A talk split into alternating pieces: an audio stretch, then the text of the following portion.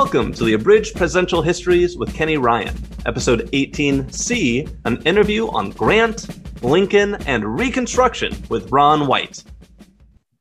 I'm excited to welcome Ron White to the show today. Ron is a New York Times best-selling author of presidential biographies, including his recently published A. Lincoln, a Biography, and American Ulysses, A Life of Ulysses S. Grant, which is where we'll focus most of our time today. Ron, thank you so much for your time today. Kenny, very good to be with you and your audience. Thanks. Now, you've written a book about Grant and many books about Lincoln.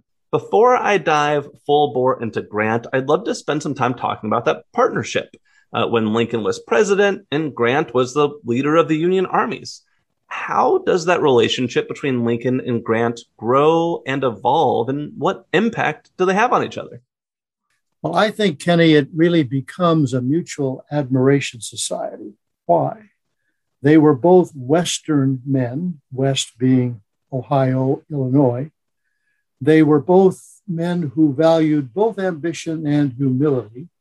By that, I mean Lincoln was getting so tired of all of his pretentious generals, especially someone like George McClellan, yeah. the so called Little Napoleon Mm-hmm. And what he liked about Grant was he never asked for too much, he never complained, he never touted his own horn. And this really drew Lincoln to him. Now, Lincoln liked to interview all of his generals, but these were generals in the East. So he would travel to where they were or invite them to the White House. He never met Grant until Grant came east in the spring of 1864. They only met several times, but uh, Grant, in his memoirs, in typically Grant fashion, said, by far the greatest person of our age is Abraham Lincoln. He never compared himself to Lincoln. I think he only ran for the presidency because Andrew Johnson had been such a disaster. And he thought, at least, the very least, he could try to carry on the legacy of Lincoln and the vision of Lincoln for Reconstruction. So you mentioned that they, they meet each other kind of later in the war because Grant's way out west, and they have this very respectful relationship. What impact do they have on each other? For example, Lincoln on Grant. You know, does Grant grow from his relationship with Lincoln? Well, I think he does. I think the peace that Grant offers Lee at Appomattox is very much the kind of peace that Lincoln would offer. That Grant saw in Lincoln a very magnanimous person. And he was magnanimous too, but I think that in a certain sense, Lincoln was almost a mentor to Grant. Mm-hmm. He, he, he was a model for him. Grant, like military figures, was not involved in politics at all. Mm-hmm. And but he saw Lincoln as the figure that he wanted to emulate. Was there a opposite uh, of that relationship? Was there an influence that Grant had on Lincoln? I think so. Uh, one of the most remarkable letters, often to me not fully appreciated, is that after the victory at Gettysburg, Lincoln writes this amazing letter. He is so angry at George Meade for not following up Lee, is allowing Lee to kind of escape and ultimately to cross back over the Potomac River into Virginia. And so he writes this letter in which he says, Do you not understand but then a remarkable, to me, quality of leadership. I've seen the letter and the envelope in the National Archives or the Library of Congress, rather, and on the envelope it says never signed, never sent. Wow, wouldn't that be another, another wonderful quality for people today? Never signed, never sent. But at the same time, he writes a letter to Grant and he says, When you decided to do this, I thought that was wrong. I disagreed with you there. This is about Vicksburg. I didn't agree with that. And at the end of his letter, he says, But I want to apologize. I was wrong and you were right. Wow. I think that says volumes, first about Lincoln's character, but mm-hmm. also about, as you're suggesting in your question, his respect for Grant. Awesome. Thank you so much for that for that perspective. Yeah. Um, one of the craziest what ifs of their friendship to me right. is the last night of Lincoln's life when yes. Grant turned down an invitation to join Lincoln at Ford's Theater uh, the night he was assassinated. He was gonna go, and he changed his mind. In what ways does Grant carry that with him the rest of his life?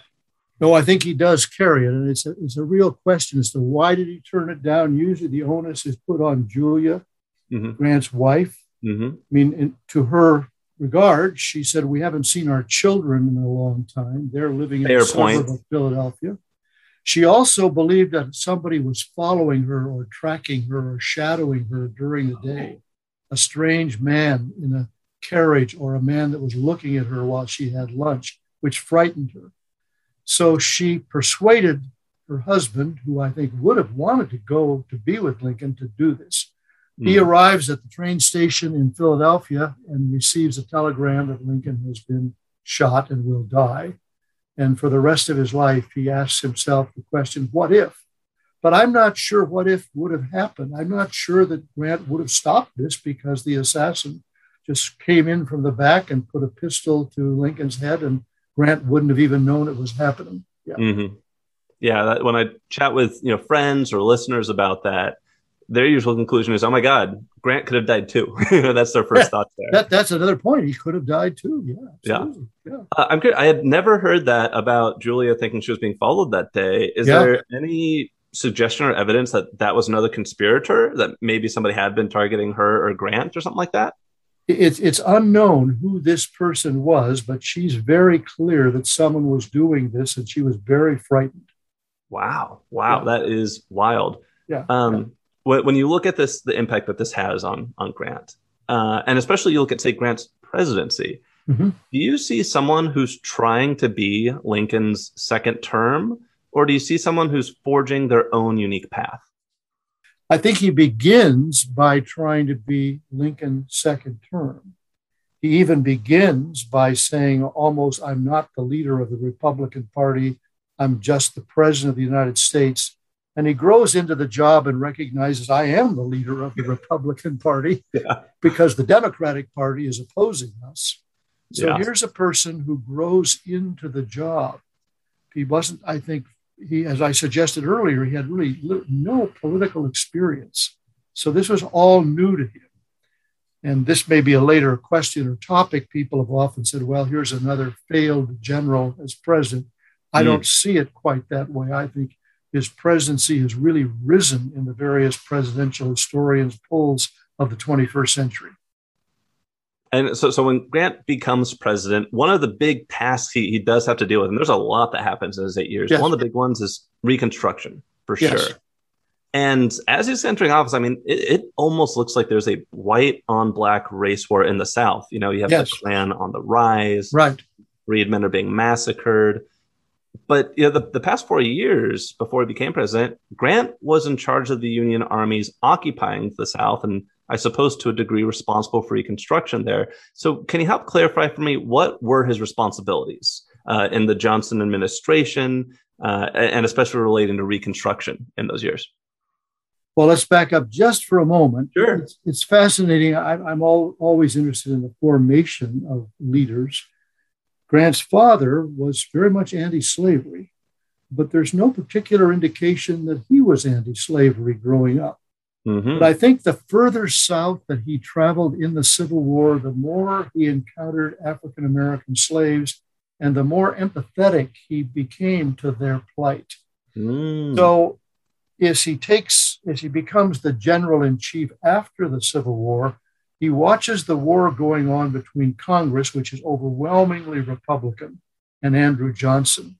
And although initially he sort of, as a military person, doesn't want to be involved in politics, he steps aside, he more and more becomes involved and takes the side of Congress. They ask him to testify, they ask him to give information, what's going on in the South, what's happening to the various freedmen bureaus, what's happening to the Union Army. And he really begins to learn what's going on. To his disappointment, the South, the generals, the editors are trying to reinstate, if not slavery, what will become, we know, as segregation, Jim Crow. So, what's his responsibility during that time? You mentioned uh, there's kind of a, a, feud at the top, you know, between Congress and Johnson right, right. Reconstruction B. So, as Congress starts imposing congressional Reconstruction and they start saying, Grant, you know, we're really going to give you powers to try to implement our vision what what are his responsibilities exactly? You know, like where does the buck stop? What, what like of the violence in the South is is he supposed to be stopped? You know, what's his his role in that? Well, this is a dilemma for him because, in one sense, he serves even as a time as sort of Secretary of War in the Johnson administration. But he will often absent himself from the cabinet meetings the moment that he reports on what's going on in the military theater. He becomes increasingly disconcerted about Johnson. Johnson realizes very quickly that his chief rival is Grant. He even tries to appoint Grant as ambassador to Mexico to get him out of the United States to have him succeeded by Sherman. Sherman, who is Grant's best friend, says, I'm not going to play that game. You're not going to push Grant aside and push me in. Yeah. So Grant is caught in a very difficult situation here, but all the time his stock is rising. And as one person says, he's becoming more and more radical as he understands what's at stake here. So when when he becomes president, he really, as you said, he understands what's at stake. He understands the situation. He's been observing it. He's been talking to Congress about it. What are his solutions when he's first entering the White House? Um, yeah, what's the solutions to the problem in the South? Well, I think one of the reasons that Grant's reputation fell was the whole lost South mantra that the idea that uh, we don't make heroes out of people who are going to lift up the rights of African Americans as the as United States history was taught all the way up to the civil rights era. Mm-hmm. And now we're rediscovering that Grant, even as his own Republican Party, after passing the 13th, 14th, and 15th Amendments, begins to back away. Oh, let the South settle this. Grant steps forward. He sees the rise of the Ku Klux Klan, which we can only call a terrorist organization. Yeah. A white supremacy terrorist organization. And he is very willing to, to step forward now and to challenge the Klan. Why? Because as the Klansmen are elected or uh, prosecuted in state and local courts, they're never convicted. So he's now willing to use the federal government and the federal army to go after the Klan.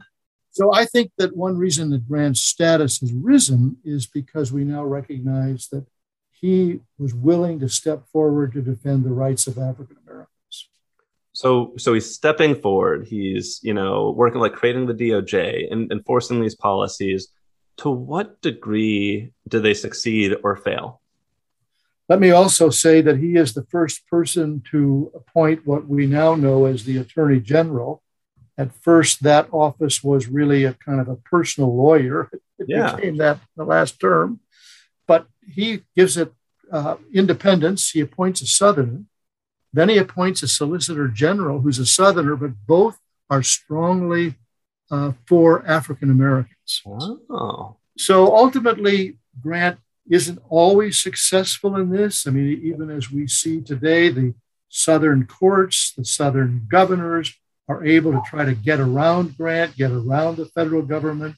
And ultimately, when Grant finishes his second term, why Rutherford B. Hayes, his successor, will withdraw the Union Army from the South.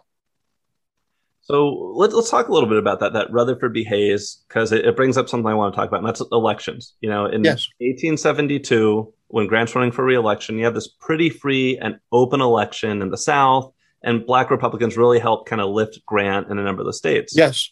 In 1876, the election where Hayes is running, and, and it's going to be a crazy election. I'll talk about that in future episodes. But in that election, white supremacists successfully suppressed the African American vote in the South, and most of those states end up Democrat. So, my question for you is what went wrong in those four years? Like, when you see that happen, when you see that suppression of the black vote, could, could you look at that and conclude the white supremacists defeated Ulysses S. Grant?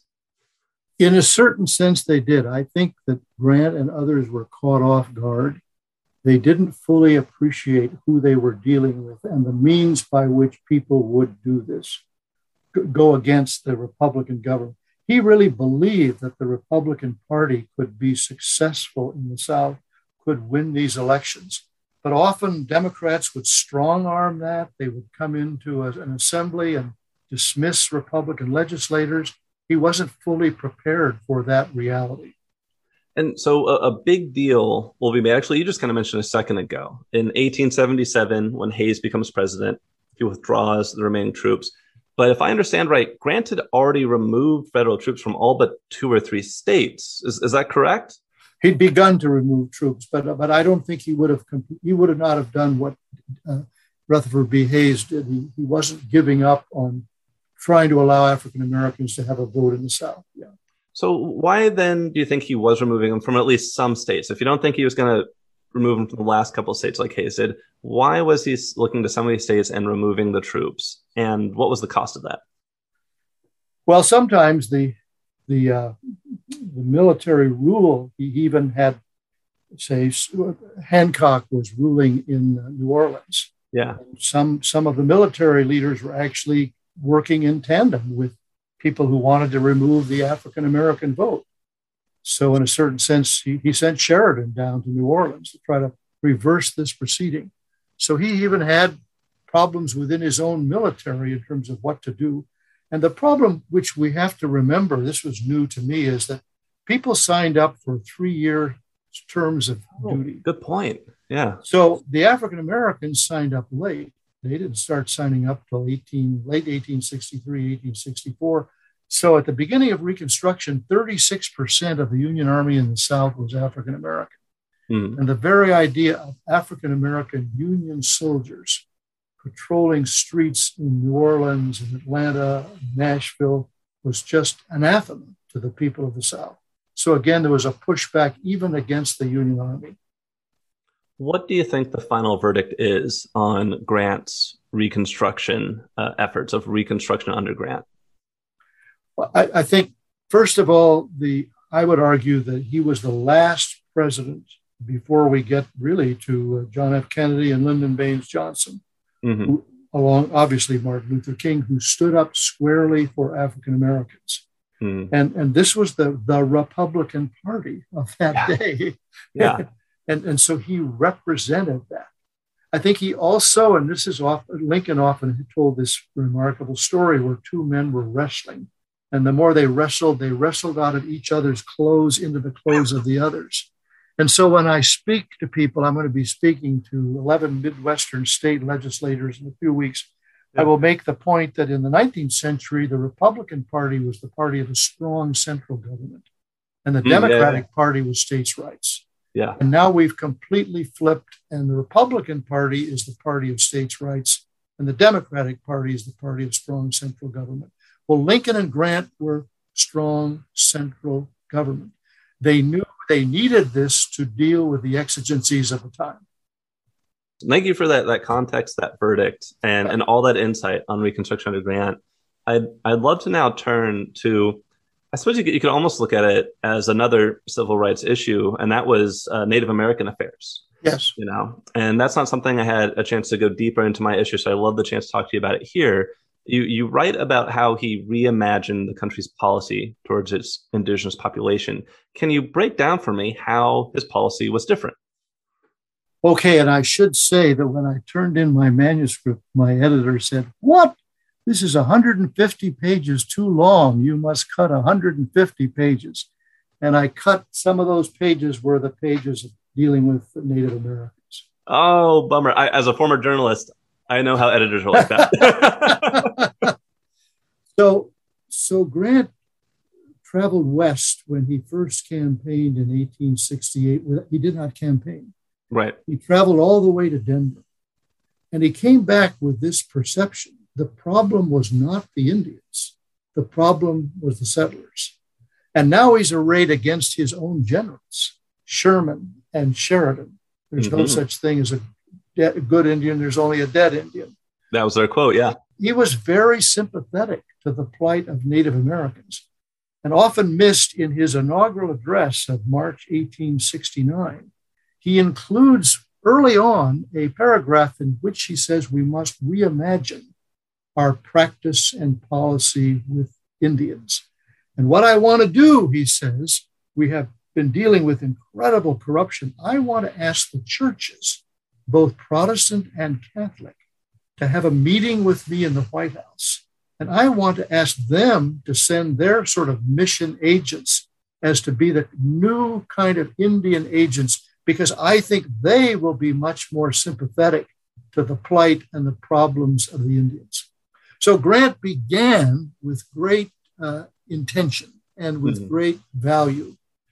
He ran up against a huge problem in the Black Hills of South Dakota. Gold was being discovered. Yeah. He wanted to protect the Indians in the Black Hills, but he realized that he would have a, almost a war on his hand if he were to put all kinds of military to keep out the, the gold traders. And so, in a sense, he pulled back. So, at the end of the day, this is a long story of a, short story of a long story.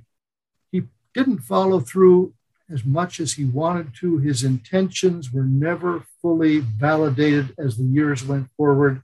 And the Indian Wars went forward, and the Indians did not receive what they should have from the federal government. I have a quick question that just occurred to me, and it was yes. what you said about him rooting out corruption in the Indian agency, which right. is, is, a great point. That had been such a problem for decades. Is that yeah. aid, any yes. aid that was even set aside for them never reached them because corrupt people right. were pocketing it. Grant is often dinged as a corrupt administration. Like that's the thing everyone knows about him. Why right. doesn't he get credit for tackling corruption here? Well, this is a this is one of the most difficult questions I faced in writing this biography. I mean, Grant was a great, astute judge of people in the Civil War. Mm-hmm. William Rosecrans, who would have been voted number one in his class to graduate from West Point, Grant saw early on this guy didn't have it. He was all talk and no show. Yeah. But he didn't seem very good in understanding his own cabinet officers. Why? Well, first of all, a lot of cabinet officers, even more then than now, were picked for geographical reasons. Well, we need someone from New England, we need someone from the Midwest. He didn't know a lot of these people. And he probably didn't do a good job of keeping track of what they were doing. He even had some of his own aides from the Civil War who would become part of his administration, who, and then what do we say? Power corrupts. They were corrupted. And Grant had a hard time with conflict, I think, and he had a hard time recognizing when people were doing things that he would never do. So no one ever accused him of this, and it never got in the way of him being reelected in 1868 and I'm totally convinced Julia wanted him to run for a third term. There was no prescriptions against it. He could have easily won re-election in 1872.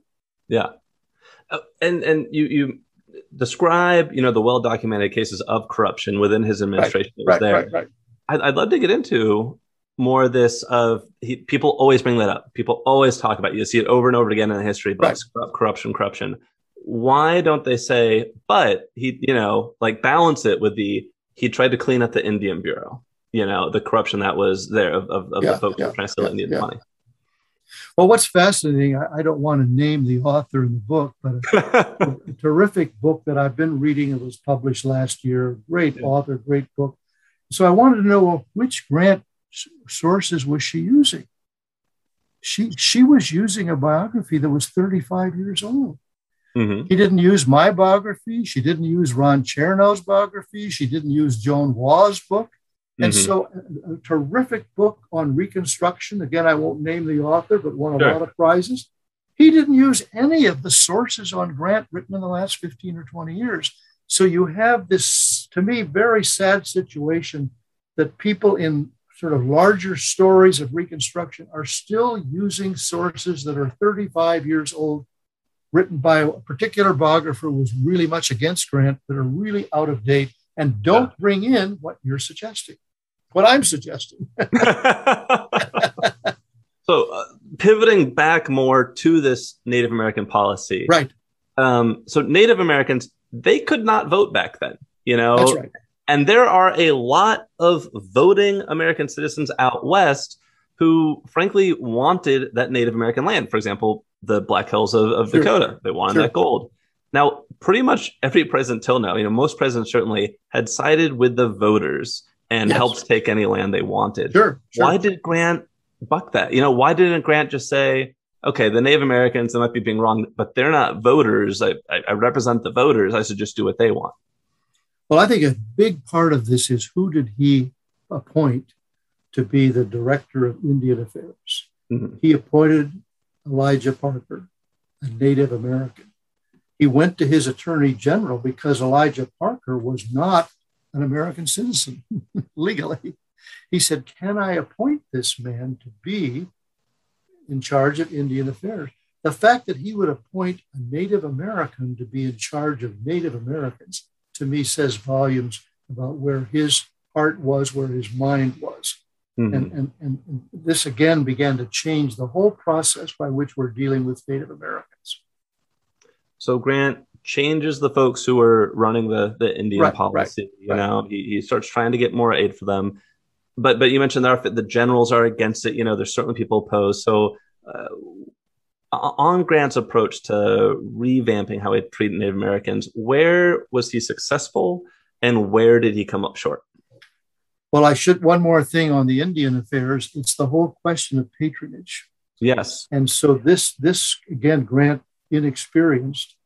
People wanted to appoint officers in Indian affairs through patronage. And then what happened was the patronage became a kickback. Yes. So so and so is appointed and he receives a salary of $12,000 and he gives 4000 of the $12,000 back to the person who appoints him. And this is the system that had been going on forever. Yeah. We've recently come up, as we've looked at the uh, impeachment process of Donald Trump, the, the name of William Belknap has surfaced because this is the person who was the Indian affairs person under Grant. And he rushes over to the White House when he realizes he's in trouble. And Grant, probably not wisely, accepts his resignation. But then, if you remember in the Trump story, they impeach William Belknap, even though he has resigned from the cabinet. So the whole point is, well, we can impeach Donald Trump even though he has resigned. Yes, second impeachment trial. Got it. Yeah. So Belknap is this guy, and Belknap's wife. I mean, they're just in cahoots of all this. And I'm afraid that Grant didn't. He couldn't imagine that someone could be so corrupt. So you have to ding him, I guess, for saying he should have been paying better attention. Uh, did Belknap um, get away with it then? How, how did the attempted impeachment of Belknap end? Well, he, he was impeached, but uh, but but you know, he, he, he, you know he got away with it in a certain sense. Yeah, yeah. Got it. Got it.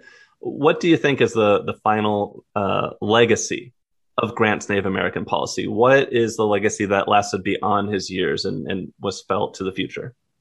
Well, we haven't even talked about some other parts of his legacy. For example, there was a strongly anti England focus because England had been the place where Confederate raiding ships were mm-hmm. built mm-hmm. and launched and destroyed not simply uh, American Union ships, but merchant shipping. So he understands through his fine Secretary of State Hamilton Fish that England going forward could be, should be America's greatest ally. Mm-hmm. And he begins to set in motion how this will happen, and it does happen. He also, the general, when he has a conversation with Bismarck on his world tour, Bismarck says, Well, you are the greatest general of the world. And, and, Bis- and Grant says, but, but I don't like war. And so Grant is involved in, in, in arbitration. The mm-hmm. whole case with England is finally settled in Geneva in arbitration. And Grant becomes an advocate for an alternative to war, which is arbitration. Yeah. And also, I think, does a good job in the so called gold scare, the sort of economic issues that are going forward. So there's many aspects where Grant has a very fine presidency, but probably finally it's social justice. I've just completed doing the C-SPAN 2021 Presidential Historian Survey, in which there's eight categories. And one of them is social justice. And here I rank Grant way up towards the top. This would be his finest legacy, is standing up for the rights of African Americans. Got it. And I'd, I'd, love to pivot back, if you don't mind. Surely. The Native American policy, in terms of what was the lasting impact of it? You know, was he, he tried to reform it for the better? Did he succeed? Did any of the things he tried make life better for the Native Americans? ultimately it didn't succeed. We, we can give him uh, high marks for his intention. We can give him high marks for the way he began the policy, perhaps it's he didn't follow through. The, the opposition was so fierce within his own party, within his own military. So ultimately, the uh, Native Americans were did not reap the benefits of what his original intentions were. Um, last question I have for you. I've Yes. really enjoyed this interview. What lessons in leadership do you think we can learn from President Grant? Well, I'll finish with this story. I was asked by the Library of Congress uh, about a year and a half ago to speak to some members of Congress. They put on a breakfast and they gave me the title Leadership Lessons from Lincoln and Grant.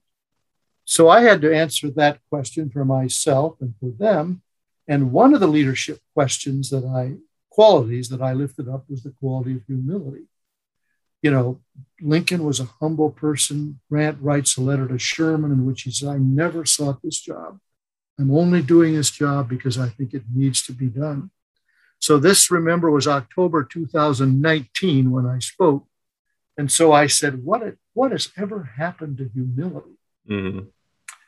When the meeting was over, I noticed that one of the women in the audience, I apprised her to be a spouse of a congressman, and she came up with tears in her eyes.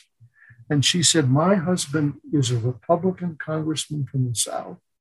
He's been a congressman for more than 20 years. And she asked me this question. She said, Do you think it's possible that humility will ever return to American politics? And she had tears in her eyes. She asked that question. Yeah. Well, I think it is beginning to return. But I think that's, you know, Grant and Lincoln are historical figures. They can't answer climate change. They can't tell a president what to do in Afghanistan. But I think they do have a model of character of which humility would be a part of it and empathy would be another part of it that I think we very much need in our time. Well, he- here, here to a return of empathy and right. If you'd like to hear more from Ron, please check out his recent book, A. Lincoln, a Biography, and American Ulysses, A Life of Ulysses S. Grant. Thank you so much for your time, Ron. Kenny, thank you very much for inviting me.